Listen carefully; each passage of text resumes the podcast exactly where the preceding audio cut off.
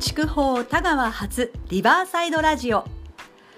このチャンネルは田川市本社の株式会社共同ポケットが福岡県筑豊エリアの多彩な文化や人のつながりをテーマに会話や交流が広がるワクワクする街をイメージして試験的に行っているものです。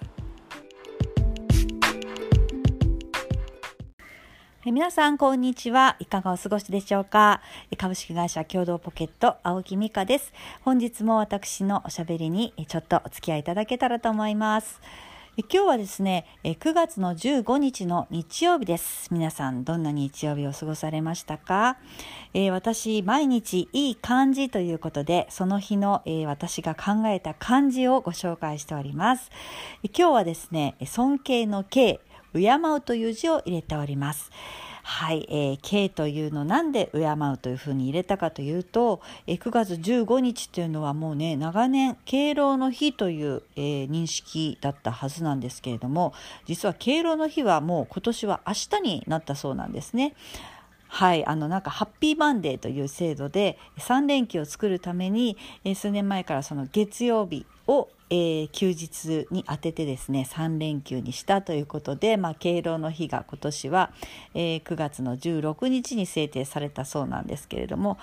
いいやということで、ですね、9月15日は、先人は敬わないけんよというふうに、添え書きを書いております。ね、皆さんの身の回りの、お年寄りだったり尊敬すべき人っていうのはもちろんいらっしゃると思うし、本当に長年ですね、自分が、生まれる前から生きていろんな経験をされている方の話を聞くとかいうことはですね、とても意義深いしありがたいことだなというふうに思いますね。そういった人と改めて本日向き合ったり、いろいろなですねストーリーを考えてみたいなというふうに思ってますので、そのあたりのところを今日はですね、田川とか筑豊に絡めながら少しお話できたらいいなというふうに思っております。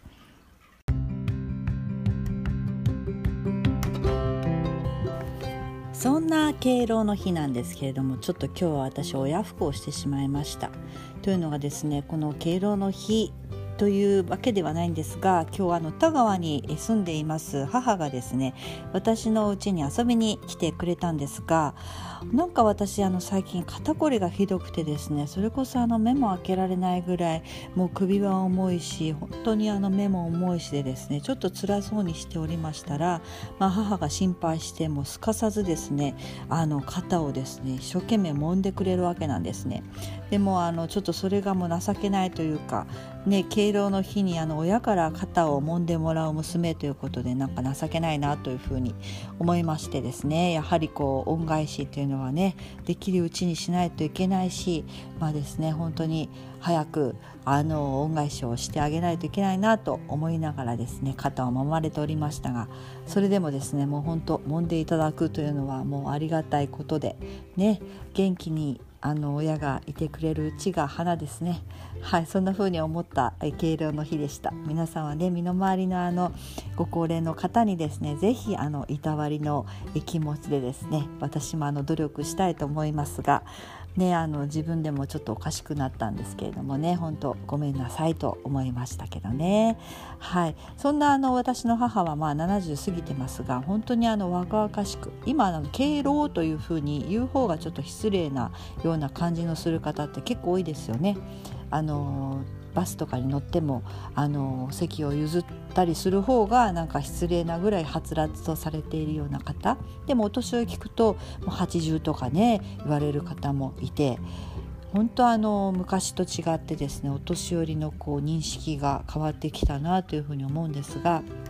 それでもですね、やっぱり本当に戦後を生き抜いてきた来られた方、戦争体験もそうですけれども、田川にもですね、本当昔炭鉱を本当に必死で掘っていた労働者をしていた、おじいさんおばあさんもまだいらっしゃいますし、それこそ戦争体験をねされた方っていうのもいつかはみんないなくなってしまってですね、誰も当時のことを本当にリアルに語ってくれる方っていうのがもういなくなってしまうということなんですよね。それを考えるとやっぱちょっと恐ろしい気持ちになるけれども、今のうちに本当に元気なうちにいろんなことを聞いておきたい、その方の学生、それとか本当面と向かってこうだったんだよということをですね話していただくっていうのは、それこそ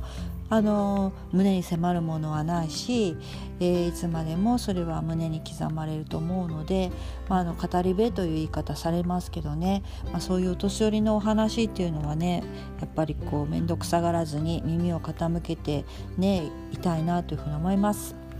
かといってもですね、結構うるさい、もうおしゃべりしたい、もうちょっと聞いてよ、聞いてくれよみたいな感じのですね、結構田川に帰るとですね、いろんなおじいさんとかおばあさんとかね、もう話がなかなか終わらないというね、とにかく聞いてほしいみたいなおいちゃんおばちゃんいっぱいいますよね。私の相方の共同ボケと山本はそういう話を本当に根気よくですね、全然嫌がらずに最後まで聞いてやるので、すごいなと思います。聞いてやるって言ったら失礼ですけどね、本当にもう同じ話もこの間も聞いたよみたいなことをね、何回もね、本当お前さ、それでか前知っちゃうかお前とかって言うてくるんですよ。でも分かったっちゃーち言ってね、あんまりこう激しくは言いませんけども、分かったっち言うんですけど、もうね、何回も同じ話とかしますもんね。でもその中に大事なことがこう含まれていたりとかして、ね、そういうのをこうちょっとうるさがらず、ちゃんと耳を傾けて、本当敬いたいなというふうに思います。そういう意味ではですね、ちょっと共同ポケットの山本のことはですね、私は敬っておりますね。そういうところは偉いなと思ってね、面倒くさがらずに、本当に時間もない中でもですね、そういうのをこう全然嫌な顔とかはしないからですね、根気があるなというふうに思うんですけども、そういうね人のこう話をこう聞きながら、そういうこともですねこのラジオに役立てていきたいなというふうに思います、ね、子どもたちにしても、そういうおじいちゃんおばあちゃんの話をですね、録音とかいう形でも残っていけば、語り部の方のこうお話を地道に石炭博物館でもですね、いろんな資料も取ったりとかしてますのでね、そういうものも朗読したりとか、いろんな形でやっぱりこう生きた資料として活用していく方が本当に役に立つのかなと、そういう役に立つラジオになればいいなとも、思ったりしているわけなんですけどもね。はい、本当田川の尊敬すべきおいちゃんおばちゃんの話を、しよったらですね、いろんなもう本当話が止まらなくなるんですけれども、いろんな方がいらっしゃいます。で、特にですね、私たちが誇るのは90歳の現役の映画看板絵師でいらっしゃる篠原光雄さんですね。共同ポケットのホームページなりにももうたびたび発信しておりますけれども、本当にこの方がですね、この方はもともと田川の生まれ育った方じゃないんですよね。福岡市で20歳ぐらいまで仕事をされてて、それこそ看板絵を描くのがもともと好きだったので、その看板のお仕事っていうのはずっとこう絵を描かれるからいいなということで、その前はですね戦争に行ってました。16歳の時かな、本当に飛行隊に憧れて、日の丸飛行隊に憧れて、予科連といって当時本当に特攻隊の、養成学校みたいなところにですね志願していかれて、それこそ辛い訓練を乗り越えて、同僚もですねたくさん見送って、で自分の番が来るのを本当信じられないですけども、今かと待っていた時に、終戦になって、それこそ日本のこう戦況がどんどん悪くなってですね、もう飛行機をもう鉄がなくて作れなくなって、で最後は人間魚雷の訓練もしたそうです。潜水艦、海の中からこう体当たりするような訓練もしたんですけど、結局出撃せずに今があるということで、本当にそれだから、篠原さんのねこの腕ほっと素晴らしいですよ。映画看板展っていうのも今年のゴールデンウィークに田川市の美術館でするのにですね、映画愛好会といって、篠原さんも会員なんですけれども、田川映画愛好会といって、ご高齢の方たちがもともとその、古い映画を見たりするのを楽しむための、サークル活動みたいな形で作ったんですけれども、それだけじゃ面白くないので、イベント用にですね篠原さんが昔映画看板を描いてたならちょっとと書いてよということで事務局長が、20年ぐらい前かな、その時に頼んだら、しばらくその映画看板の仕事はもうやめてだいぶ経ってたんですけれども、書いてみたらもうそれはもうまだまだバリバリに腕が立ってですね、その時初めて書いたのが高倉健さん出演の花と竜という映画でですね、それが久しぶりに筆を取った篠原さんの、田川での、イベント用の看板なんですが、映画看板っていうのは当時書いたものっていうのが一枚も残ってないそうなんです。なぜかというと、当時興行がどんどんですね、サイクルが早く次々と映画がやってくるものですから、ああいう看板絵師の方たちっていうのは寝る間もなくもその興行に間に合うように書いててですね、その当時映画が盛んだった頃なので、上から上塗りで書いていくので、自分の書いた看板っていうのは全然残らないそうなんですね。しかも本当に遠くから見て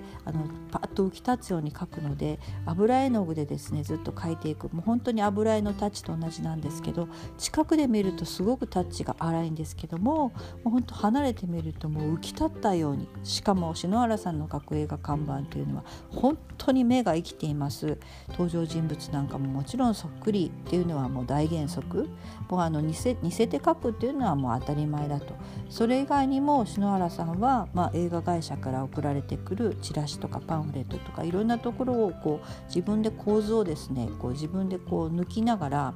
切り張りしながらですね構図まで作っていたそうです。でそしてこの映画が見たくなるような、そういうワクワク感を煽るような映画の、看板もですねオリジナルで描いていたそうなんですけれども、その、さえ渡る腕っていうのがまだまだですね90歳の今もいろいろ頼まれて、例えば風と共に去りぬとかですね、最近はオードリー・ヘップバーンにしてもいろいろですね頼まれれば一生懸命書いてもそれがもう素晴らしいんですよ、とにかく。で、篠原さんと話す時には、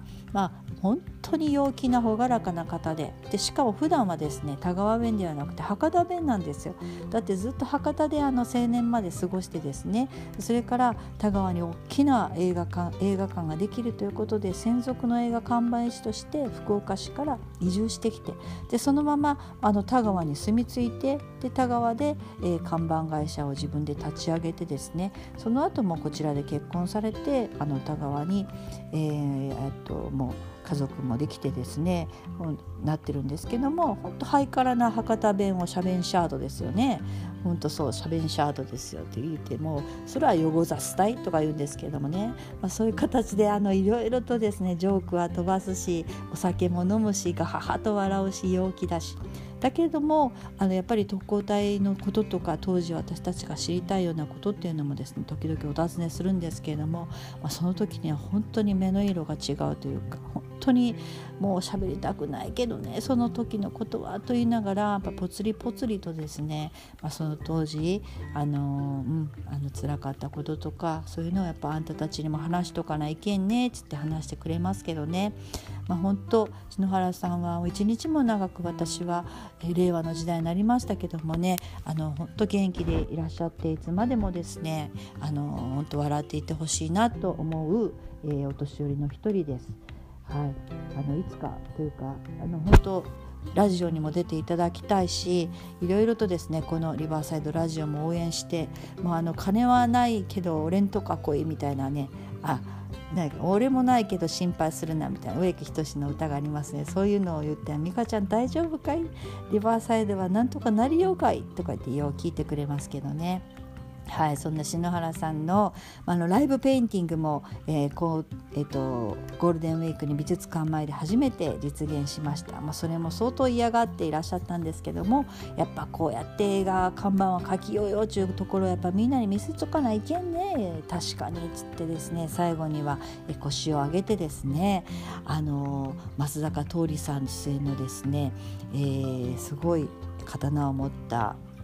絵をですね真っ白なキャンバスの状態から描いてくれて、みんなの前でですね、そういうこともまだまだいろいろ挑戦してくださいますし、私たち本当に尊敬すべき方の一人です。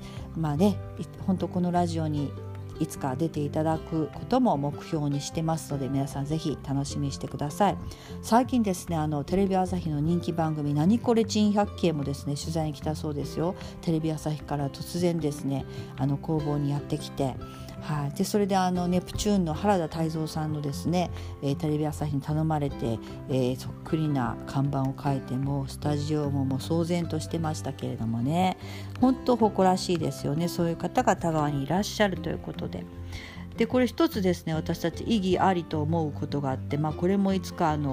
中央に向かって言いたいんですけどね、東京は古いものをすごく大事にする街っていうか、東京もね、高層ビルがたくさん立ち並ぶというイメージでね、新宿とかいろいろありますけども、一方でやっぱりこう下町とか寅さんの町だったり、古いものを大事にしているような情緒のある町並みっていうのがたくさんあるじゃないですか。そういうのはやっぱ東京の好きなところなんですけれども、青梅市というところにそれこそ昭和のですね、文化をこういろいろと、残した博物館みたいな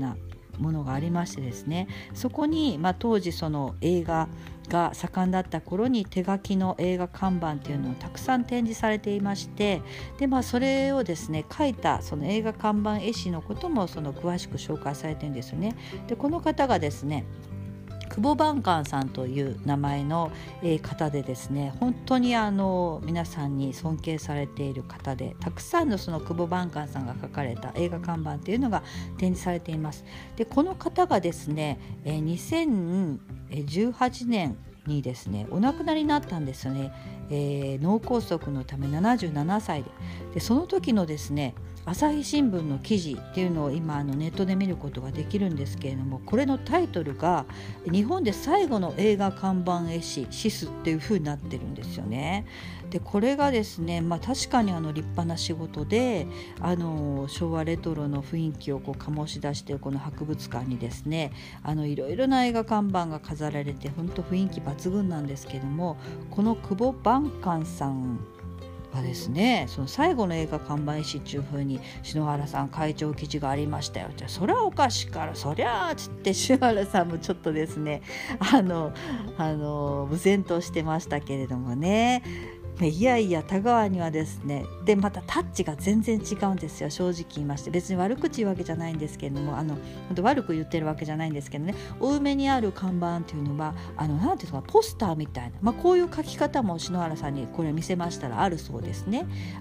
さっき言ったみたいに離れてこう油絵みたいなこう立体的な感じじゃなくて、本当にベタっとこうアメリカのポスターみたいな感じです。でその代わり肌の質感とかも桃色で本当綺麗な感じの、これ本当絵ですかっていう感じなんですよ、 CG みたいな感じで、だけど、これ手書きの絵でっていうような看板です。でも篠原さんの書く看板をね一回ご覧になったらね、全然タッチが違うんですよね。本当にいわゆる油絵で、なんていうのかな、うまくちょっと言葉説明できますけど、立体感があります。そして目も生きているし、本当ポスターというよりはやっぱりこう絵画調というか、ぜひ私たちは映画看板展、資料館、それこそ田川の映画愛好会の方たちのこの貴重な資料、たくさんその映画看板、篠原さんの映画看板というのもたくさんコレクションができましたし、ターミナル会館といって昔一番大きかった映画館の資料、最初から上映されているチラシとかですね、とにかくたくさんの資料を大事に大事に保存されていますし、収集してきちんと整理しています。その事務局長の重藤さんという方がですね、この方ももう80近くなられる方なんですけれどもね、とにかくそのお年寄りたちが頑張って集めているこの資料というものも本当に生かす場所というのも私たち同時に探してまして、本当に田川にもですね青梅に負けないような資料館ができたらいいなという夢もあります。だからこのラジオ局とね一緒になって、そういう看板もですねこう張り巡らせながらですね、そういうの中のスタジオっていうのも面白いなと、そうすると遠くからでもね見に来てくれるんじゃないかなというような思いもあるんですけどね。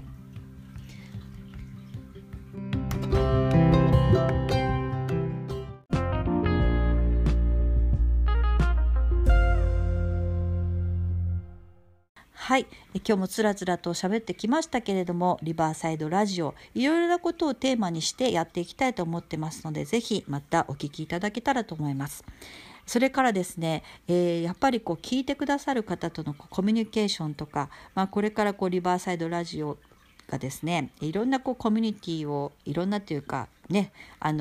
皆さんの声を反映しながら一つのコミュニティができていけばいいなという思いから、LINE アカウントというのを作っていました、公式 LINE アカウント、リバーサイドラジオなんですけれども、LINE で普通にですね検索をリバーサイドラジオというふうにかけていただくとポンってもう公式アカウントが出ますので、ぜひですね友達登録していただけませんでしょうか。そうすると、更新しましたよとか、私たち今スタジオとかも探してまして、いろいろと最新情報を、